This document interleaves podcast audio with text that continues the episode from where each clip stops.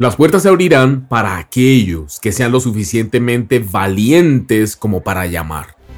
Y con esta frase de Tony Gaskins, de una vez te doy la bienvenida a este nuevo episodio de Irracional. La plataforma en la que hablamos de las cosas que para el mundo son una locura, no tienen sentido. Yo soy Rubén y realmente estoy muy muy emocionado por estar de nuevo aquí compartiendo contigo esta segunda herramienta de este kit de la vida, kit de herramientas poderosas que estamos exponiendo episodio tras episodio para que tengas lo que se requiere, con tal de que enfrentes cada situación, que enfrentes cada día, cada reto como Dios manda, sin temores, sin ignorar tus derechos, sin ignorar a lo que tienes acceso.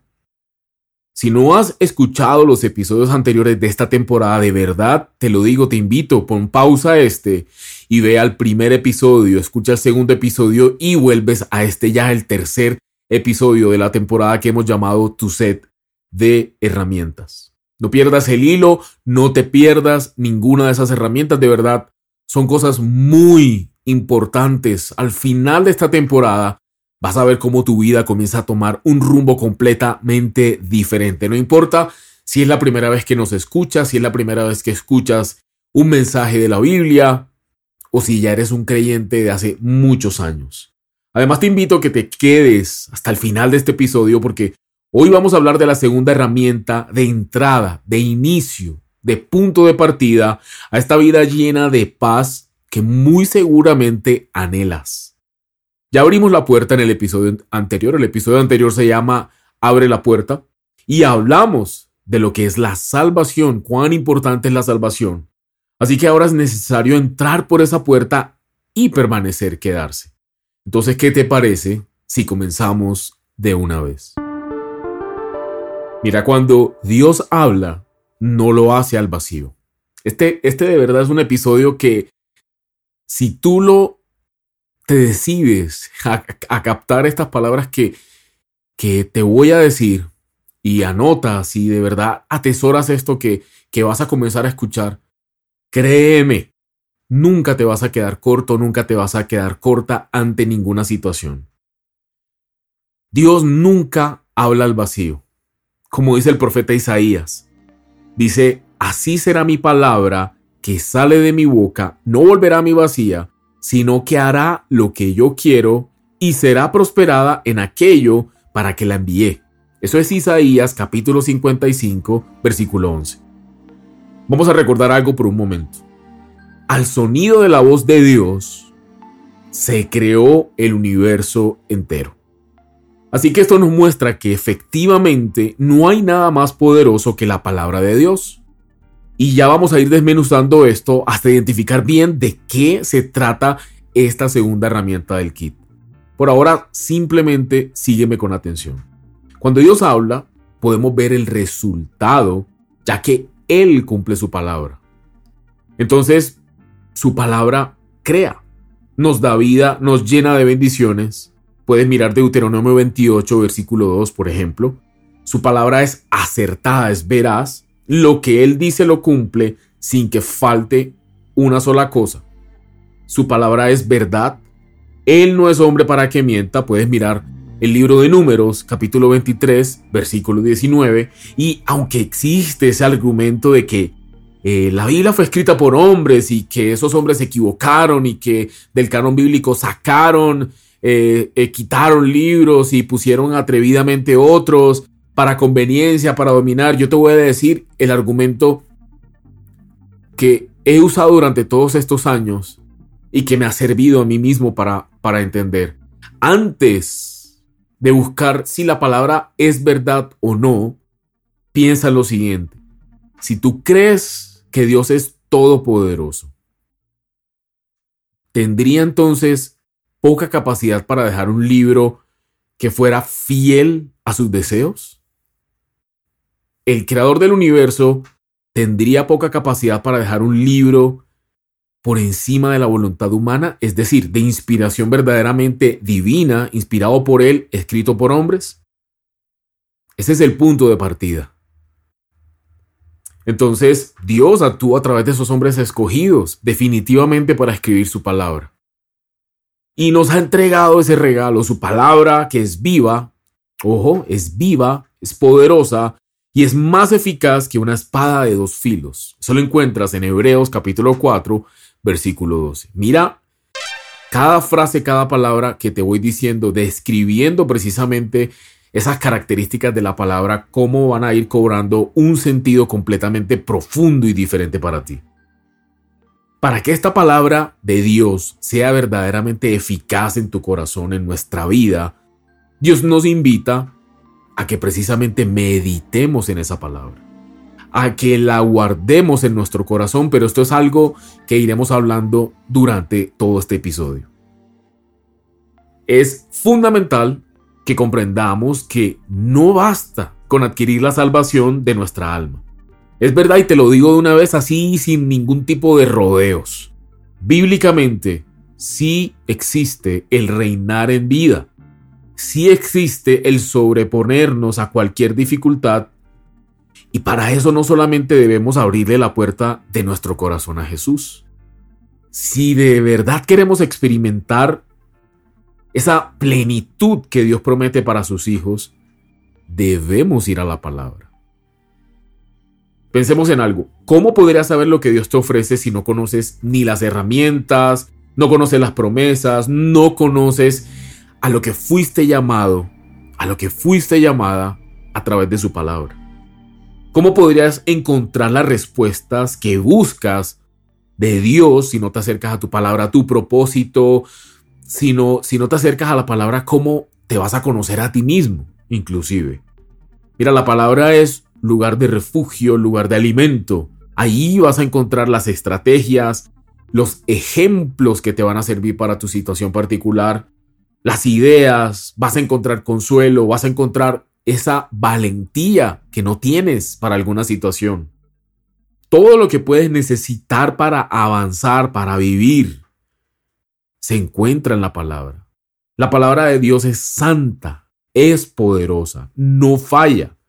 Y es la herramienta que puede cambiar cada aspecto en la vida de alguien. Pero entonces te preguntarás, ¿qué es exactamente la palabra de Dios?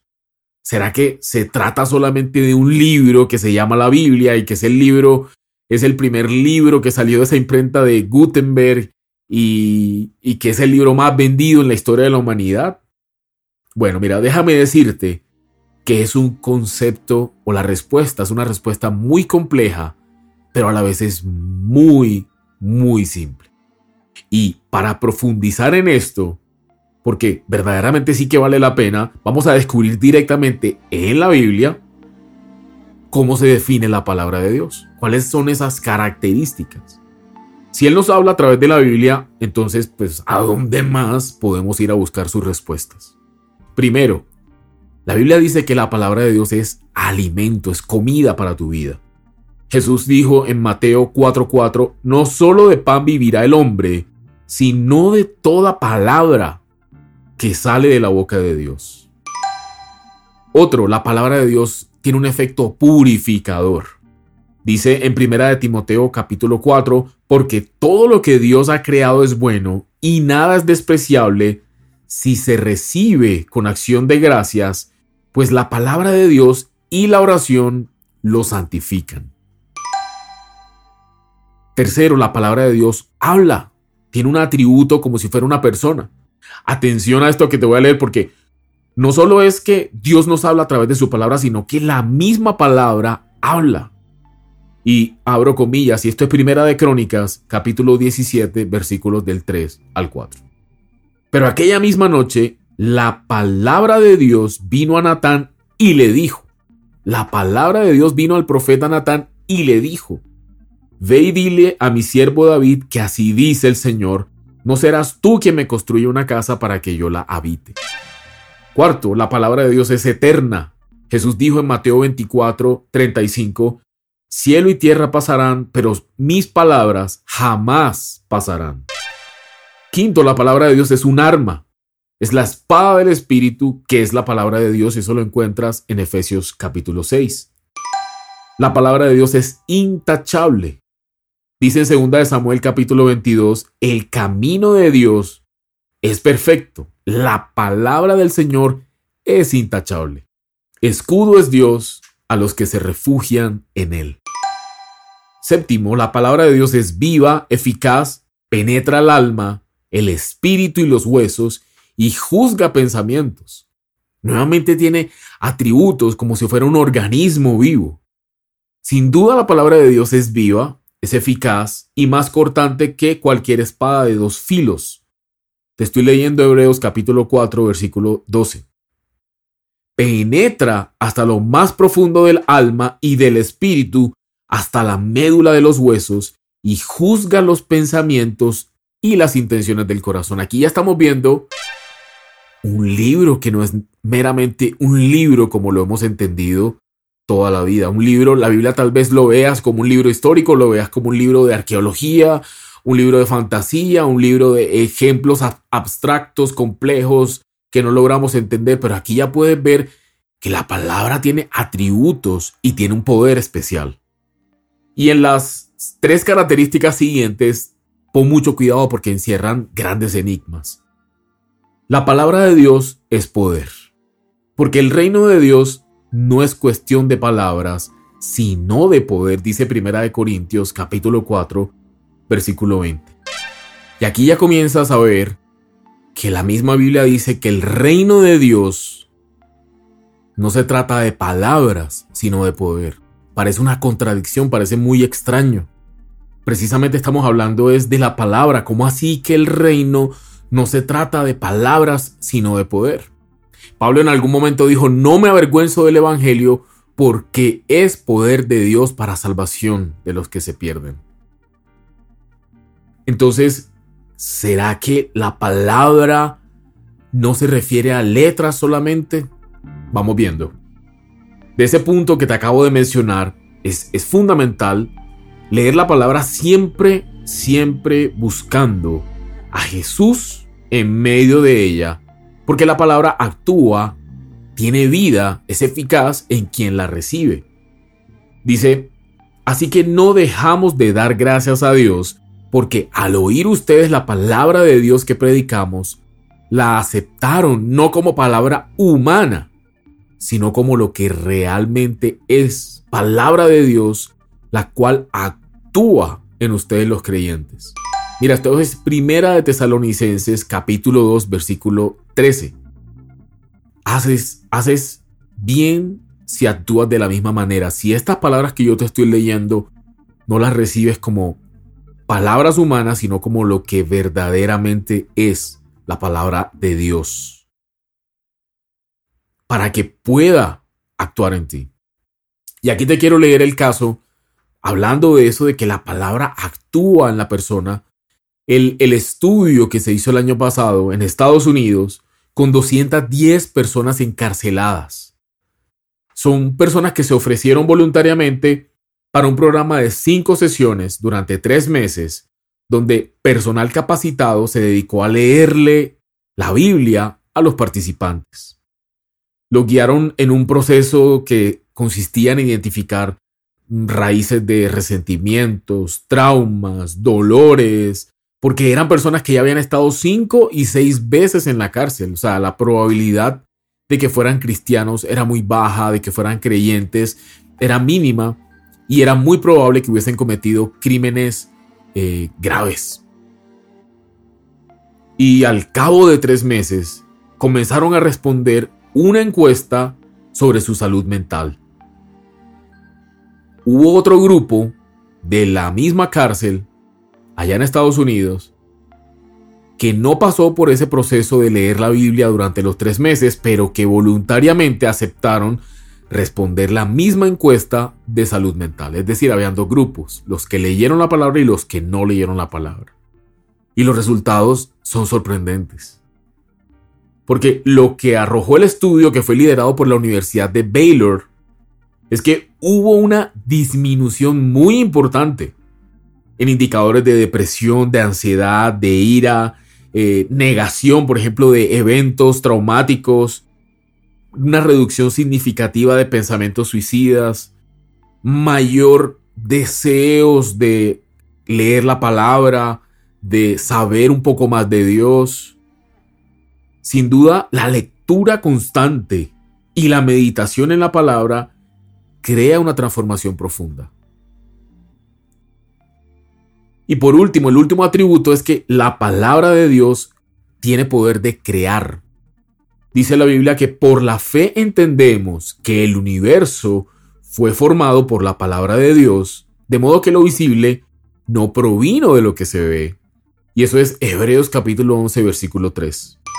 También en, Juan, el Evangelio de Juan capítulo 1, dice, en el principio ya existía el verbo, y el verbo estaba con Dios, y el verbo era Dios.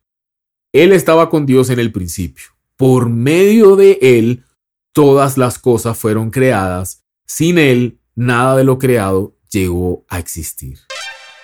Entonces, si por la fe entendemos que el universo fue formado por la palabra de Dios y Jesús es llamado el verbo de Dios que se hizo carne, podemos entender un poco mejor esa primera parte del Evangelio de Juan.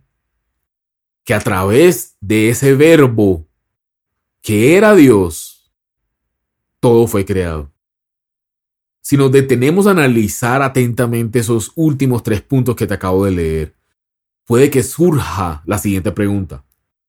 ¿A qué nos enfrentamos realmente cuando hablamos de la palabra de Dios? Ya podemos decir que la acción de Dios, es decir, el verbo, la acción, su palabra creadora y poderosa, efectivamente se manifestó a nosotros en forma de letras, que pueden ser muertas si alguien no abre sus oídos a recibir esto que estamos conversando hoy. Eso de colocar la Biblia en un atril en la sala de una casa con el Salmo 91 no sirve para absolutamente nada. La palabra cobra vida, como ya podrás ir dándote cuenta, es cuando la almacenas en tu corazón, cuando la escuchas, cuando la lees, cuando la estudias. Entonces, efectivamente, la respuesta es que la palabra es una entidad viva, poderosa, que creó el universo y todo, todo lo que es físico, lo que se puede tocar, lo que se puede ver hoy en día. La palabra, entonces, trasciende la Biblia. Y aún entendiendo que, pues, que ahí en la Biblia están los pensamientos consignados de Dios de manera fiel y que toda la palabra es verdad, porque la Biblia dice en Salmos, la suma de tu palabra, el conjunto de la Biblia es la verdad de Dios como un, como un todo y que también es útil para enseñar, pues la palabra misma trasciende mucho más allá de las letras. Te repito que la palabra es más que simple letras muertas. Y esta es precisamente la clave de este episodio. La segunda herramienta, esta que te estoy hablando de hoy, que efectivamente es la palabra de Dios, es la persona de Jesús. Es un ser, es una persona que cuando lo recibes en tu corazón, cuando recibes la palabra como las palabras de Dios, es algo sobrenatural que cobra vida, es eficaz, que no falla que penetra las intenciones de tu corazón, que es capaz de alterar comportamientos, no como la psicología o la psiquiatría pretende hacerlo, sino que de verdad produce cambios de raíz. Así que si tú tienes la precaución de respetar, de atender, de buscar la palabra, vas a respetar, vas a adquirir a Jesús mismo. Si tú te mantienes en tu palabra, en su palabra, te mantienes en Dios, te mantienes en Jesús. Así que llegó el momento de que, ya que escuchaste todo este episodio, te cuente que ya puedes obtener esta gran revelación que te voy a decir. Dice en, el libro de Josué en el Antiguo Testamento, capítulo 1, versículo 8, lo siguiente. Nunca se apartará de tu boca este libro de la ley, sino que de día y de noche meditarás en él para que guardes y hagas conforme a todo lo que en él está escrito. Porque entonces harás prosperar tu camino y todo, no algunas cosas, todo te saldrá bien. Cuando la Biblia habla de meditar, no se refiere al tipo de meditación de la nueva era, que además es muy peligrosa, te quiero decir, que consiste en silenciar la mente o vaciar la mente y, alcanzar un estado superior de silencio mental, sino que las mismas escrituras enseñan que una meditación efectiva involucra activamente a la mente con el propósito de entender la palabra de Dios y de además ponerla en práctica.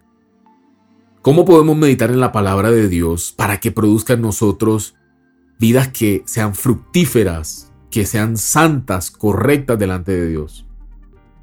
En el antiguo mundo hebreo, los judíos, la meditación siempre implicó ejercitar y comprometer la mente.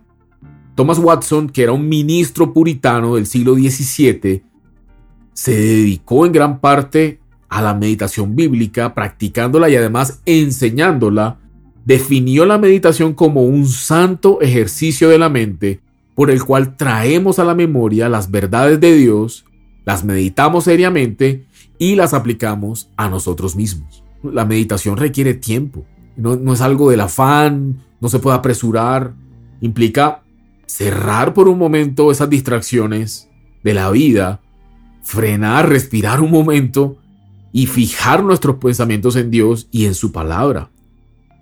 Al dejar de lado ese ruidaje del mundo, de noticias y de un montón de cosas, vamos a poder centrar poco a poco nuestra atención en Dios y comenzar a recibir luz para entender sus caminos. Decía David en Salmo 119, versículo 99 lo siguiente, tengo más discernimiento que todos mis maestros porque medito en tus estatutos. Tengo más discernimiento que todos mis maestros porque medito en tus estatutos. Así que ya tienes en tus manos tu segunda herramienta. La maravillosa, poderosa, infalible palabra de Dios. Cuando la interiorizas, cuando meditas en ella, cuando te dedicas a ver a Jesús en medio de lo que lees, tus ojos del corazón, tu entendimiento comienza a abrirse, no hay manera de que tu vida no sea transformada. Puedes ver que la palabra es alimento, así que no te quedes solamente probando el alimento, una degustación. No, la invitación es a que mastiques el alimento lentamente, día y noche, y lo tragues. Haz que se convierta en tu comida diaria de la misma manera en que no te pierdes las comidas del día a día, el desayuno, la carnita del almuerzo. Si tú no comes, pues te mueres de hambre. Igual pasa con la palabra de Dios. Vas a ver poco a poco, poco a poco, día y noche, todos los días, cómo te gusta más, cómo la buscas más, cómo sencillamente tus prioridades comienzan a cambiar, cómo comienzas inclusive a saber quién eres realmente, para qué viniste al mundo, qué tienes que hacer, cómo tienes que enfrentar el temor, cómo tienes que enfrentar a tal persona. Así que los espero a todos en el próximo episodio de Irracional para que sigamos estudiando, armando este kit sobrenatural que sencillamente nos va a hacer invencibles mientras estemos en este mundo. Vamos a hablar en el próximo episodio de la armadura del creyente. Quiero que sepas que tú que me estás escuchando estás conmigo en una guerra espiritual. Y Jesús se encargó muy detenidamente de informarnos y de informarte que tú tienes un adversario, el diablo. Y dijo Jesús que él no vino más que a robar felicidad, dinero, salud, tiempo, a matar y a destruir. Así que asegúrate de adquirir estas herramientas, asegúrate de bajar la aplicación de la Biblia, de ir a comprar tu Biblia. De paso les recomiendo eh, Reina Valera 1960 es una muy buena traducción.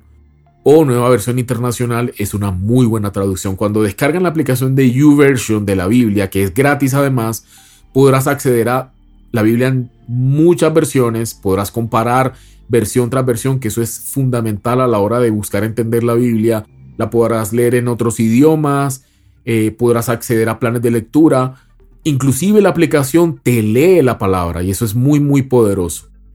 Así que mm, a todos muchas gracias por acompañarme en este importante, como podrás entender, importante episodio, casi que de vida o muerte. Nos vemos en Irracional el próximo miércoles. No olvides suscribirte a este podcast, seguirnos en Instagram como arroba irracional.co. Estaremos felices de leerte, de seguirte de vuelta.